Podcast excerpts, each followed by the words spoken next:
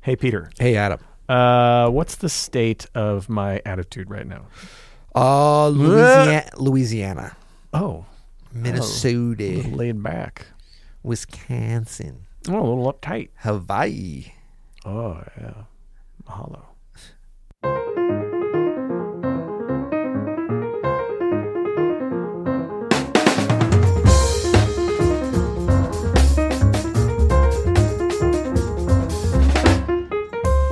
I'm Adam Maness, And I'm Peter Martin. and you're listening to the You'll Hear podcast. Daily music advice and inspiration and information Mm. coming at you. Coming at you today, we're sponsored by Open Studio. Go to openstudiojazz.com for all your music education needs. And we are talking about music education today.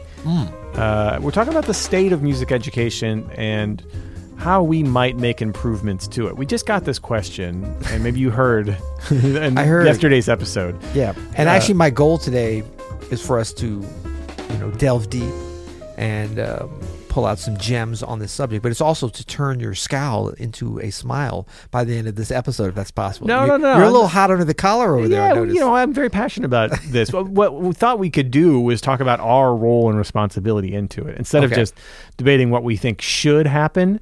You know, just take a little ownership of it. We run a music education website. You know, what the I'm saying? leading, the world's leading The- online jazz education. the world's that's a, award winning. that's a big claim, but I Yeah. think it might be true. Yeah. And I think we could sort of come to an understanding of what we could do to better music education. So, what, Peter, we were just talking before we went on air. What do we think are the biggest things lacking with sort of beginner players? What are the what are the concepts that they, if they latched onto from the beginning, that would help them? And are we not doing enough to reiterate that? Like, what Well, are those concepts? Maybe And- I'll tackle. I mean, there's different level. There's different kind of ages and and times of life we come in as a beginner. Let me tackle the like as a kid part. Okay. Because that to me is always the ideal place Sure. to to make your at least make your connection with music. I think we all connect with music at a certain point when we're young because you hear it. And to me, you know, I, I, I like to think about like what's done well with music education with young people. Like what are the attributes that we see in common with successful and like how do we define success? A lifelong involvement and love and understanding of music. To me that's success. It's not like so say if you took like a a middle and high school orchestra program. I wouldn't define success from that program by how many professional musicians it produced over the years. I would define it as how many music lovers it produced over the like what is the percentage of kids that came through that program that come out loving in love with music, any kind of music. Totally, You know. yeah. Um to me that's the thing. And so it's like in doing things the mistakes come the the errors I think are when you take the joy that is inherent in music. I mean this is a beautiful, fun thing. I mean, we talk about jazz, you talk about funk, hip hop, classical, reggae, reggaeton. Um, there's, I mean, what, any style you name, even if it's not your cup of tea, there's people that are just like passionate about. This is like this is great stuff. You know what I'm saying? This is the stuff that that like everybody can agree on. Maybe not what style or artist you might be like. Well, I love jazz. Well, I like Wynton Kelly. Well, I like Dave Brubeck or whatever. But I mean, in general, it's like there's this unifying force of music and just the beauty of that it is. It's just one of the greatest things in the in, in the world. I think. right. I I'm agree. biased. I agree. But so any anything that separates humans' joy from that to me is an error in music education. So I know this is kind of big picture and you're going to get into some very important actual issues around this, but I like to frame it with that as just like you know, don't stamp out the joy. You know what I mean? It's think like a little kid learning part. to walk. That's Yeah. fun. Yeah, like we yeah, take it for granted because we can do it. But when you're first, you know, and you're like, you know, hobbling around, and then you know, the, the little kids look, they get excited about it. You know, Yeah. Well, I- I'll stay with your big picture theme because I do think that it's, uh, I think it's probably the most important part, like the joy and the big picture stuff. And I think one of the things that we could work on more uh, in music education is a sense of community. Mm. You know, the Yep. the music that we play, jazz, is a music that's based. It's a social music, right? Yes. It- it is based on community. And so, even though right now is a very weird time for community and connection because of the pandemic, you know, one of our goals has been to expand our community and and really strengthen the connection Yeah. between our members and us and between our members and each other. And I think that's something that, as a as a teacher, we should all take responsibility for to foster connection between our students and themselves and each other, you know, and between us and our students, not just as like a mentor mentee relationship, but as just like, you know, elders of a community or learned members of the community that can help direct and guide and show guidance, support, Yep. uh, and really instill that joy. That's the joy you're talking about of the music. That's our job Yep. To instill. And, uh, and I think it comes in like all different forms. I'm just thinking, you know, Christian McBride because we have the the uh, the great thing of having his f- slightly his physical presence in the studio here with this great banner of him. So I'm always thinking about him. But you know, Christian, I remember did a thing where he he um, invited some younger players, like in their 20s, into his band. And I remember at the time I was kind of like, because I was playing with him a lot, and Christian had like five different bands, and I was like, wow, why is Christian? He's not like an old dude Yeah. yet. And why is he having these younger guys? And it's kind of a, it's not necessarily a hassle, but you got to teach him some stuff and deal with whatever. Yeah. But it's like he really took on that. Like there's all different times when you can take on this responsibility. It's not just when it's an online course or when it's at a university or when you're teaching a young person.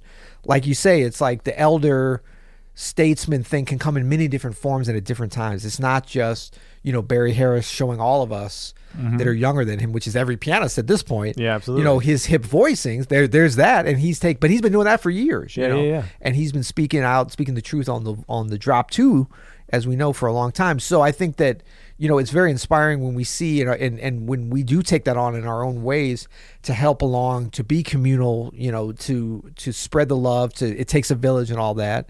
And this is a communal music, and I mean we're we're constantly reminded as we speak to each other through plexiglass here. I feel like I'm to be Ronald Reagan.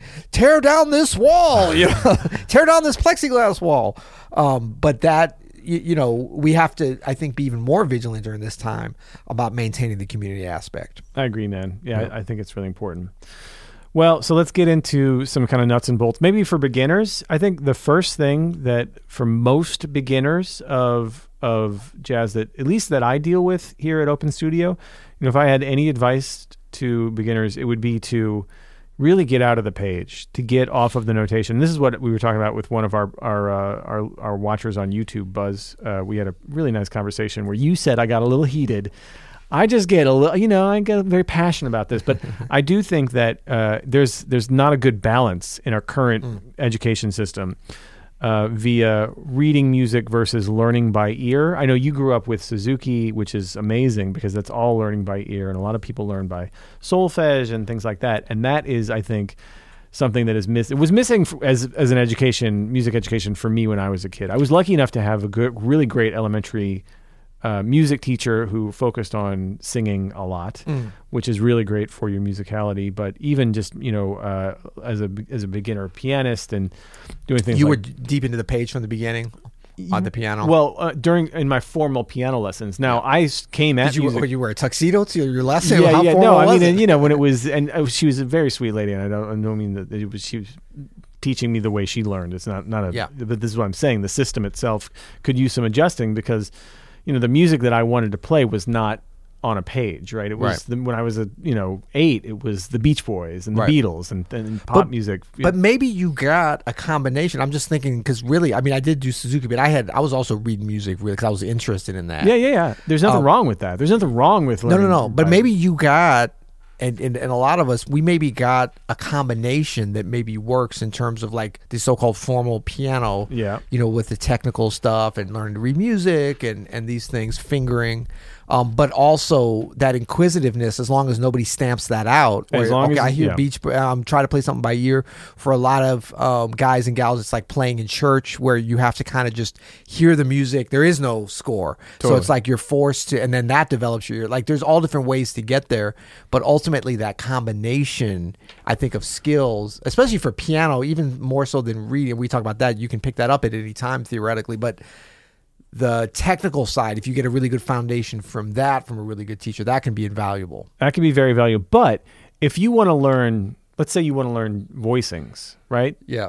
And you just are going towards books with Yeah. it as opposed to developing your ears, that's only going to take you so far. You're learning jazz piano voicings out of a book as opposed to trying to hear them or learn from a, a teacher or a mentor. Yeah. Uh, that can be I think, counterproductive to actually learning how the music should be played and and learning it how how the voicings should sound because they're not they weren't passed down via sheet music often. It was developed Right. over time, you know, player to player. So for me, I think trying to learn a music that really wasn't passed down via notation, learning it via notation is a little bit like, you know, learning uh, like watching a movie from reading a script or something. Right, Like it's just right. not the same, you know. you and it's get- not the most precise because we're kind of using another kind of technology, Right. Um, or, or written apparatus and and you know mode of of documenting sound that was not originally developed for the music that we're actually using it for. I That's mean, it's been it's been redeveloped a little bit, you know,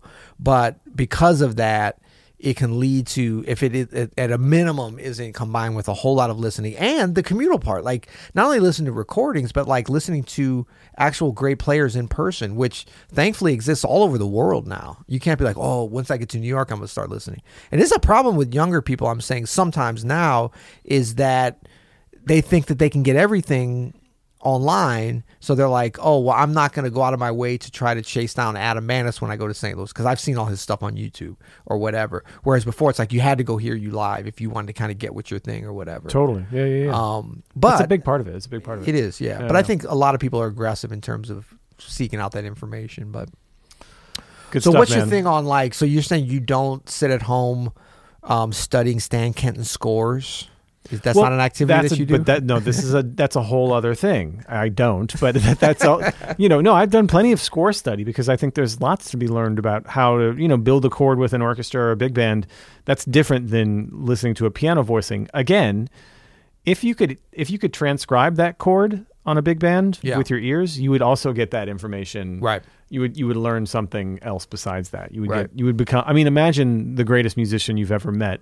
Wouldn't they be able to pick out a chord from a big band by listening to it, not just by reading it on page? Not not all I the don't know if Katy Perry does big band, but I'm imagining that. Okay, go ahead. I'm just saying. I'm just saying. No, but I do think there's a place, of course, for notation and score study. I'm just not sure if that place is learning about jazz improvisation. I'm Right. just not. I don't. Right, I, you know, there's so much of jazz improvisation. I, I mean, you you and I both played with the great Willie Akins, who talk about like being generous with his time and Mm. Yep. and and forming really generations of communities around him. Yep. He's a great uh, local uh, St. Louis tenor saxophonist who passed away a couple of years ago. Who really, you know, everybody played with him or Yeah. w- came through his band, especially if you were a rhythm section player. Right. And you know, he would say things like, you know, he actually would show me some chord voicings, and then I would go on the gig, you know, after he showed it to me and play them, and he would be like, "No, don't do that there," right. you know. But that's important information to That's have. right. That's Like, that communal side. that's a communal side. Like, Like yeah, there's a voicing, but it doesn't work here. It works. Right. It specifically works here, or it or works. You know, that, like that kind of information can't be. It's hard to translate that from just reading voicings in a book or something. Well, and I think that's what I mentioned at the beginning about Christian McBride. You know, being generous with his time and giving some younger, some of these really good young. I know these are great players. He wasn't compromising at all. You're talking about Christian Sands and Ulysses Owens and great players, uh, Emma Cohen. But you know, for him, I think he took on that same kind of thing. Like he got a lot. Christian got a lot out of.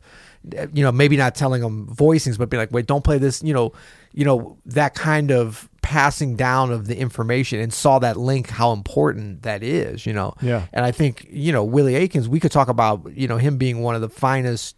I don't know if he ever officially taught at any school or anything, but he's probably one of the best jazz educators in St. Louis. Oh, 100%. You know, think about Yeah. you and me and and uh, what Rob Block and and Montez and all the different people that came up in that band For sure. at different times, and then him mentioning these things. These are some of the most invaluable uh, lessons. Yeah, absolutely. Well, and he didn't he didn't hand you a score to his he did not hand me a score, although he had a suitcase full of lead sheets that I wish I had. Right, Yeah. right. One other thing I was just thinking about the scores too, like how you can see, like if we think about one of our most prolific uh, composers of big band in in jazz, I mean probably Duke Ellington, if not Count Basie, would come to mind certainly as one of the top, if not the top one.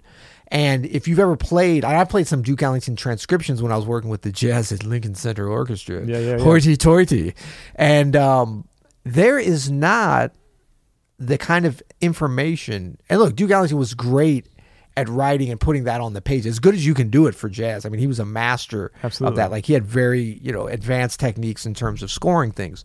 But you know what if you heard the way that the Duke Ellington band played, there was so much that wasn't on the page, not because he didn't know how to put it, just because it couldn't be put there, or he would kind of try to make up different ways to put it. Whereas I, I don't know because like a Beethoven symphony, we don't have a recording from that time, so it's hard to a reference. But it seems like that system works better for explaining that style of music than it does to work for Duke Ellington style. So thankfully we have the recordings, you know, we have video and you know of Duke Ellington and we have people that we know, you know, like my parents saw the Duke Ellington band live, you Yeah, know. yeah. Um so I, I think that that's that's kind of the proof is in the pudding there in terms of how much can really be um you know, laid out. I mean, not to say that Duke Ellington scores aren't great, and you can learn a lot about composing and arranging. But it only gets you so far. It only gets you so far. Whereas, I mean, you can't really make a comparison with Beethoven or Bach because it only gets you so far there too. But that's as far as you can go. That's as far as you go. Yeah, like wouldn't you also like You to can't go- hear a recording of them playing it exactly. to know You're- yeah, exactly. what we're missing? You know, Yeah. Why you got one? I wish. You got a time machine, bro. I wish I had a time machine. go invest in some. You'd like to uh, go back an hour and get back into that conversation again, wouldn't you? No, man, that was good. That was one of the best discussions I think we've had. That's right. And I'm glad we had this follow episode, up, up, follow up episode, because it was nice to kind of take some ownership of our role in that Yes. education side. right, which we shirked a little bit. That's and okay. hey, you know what?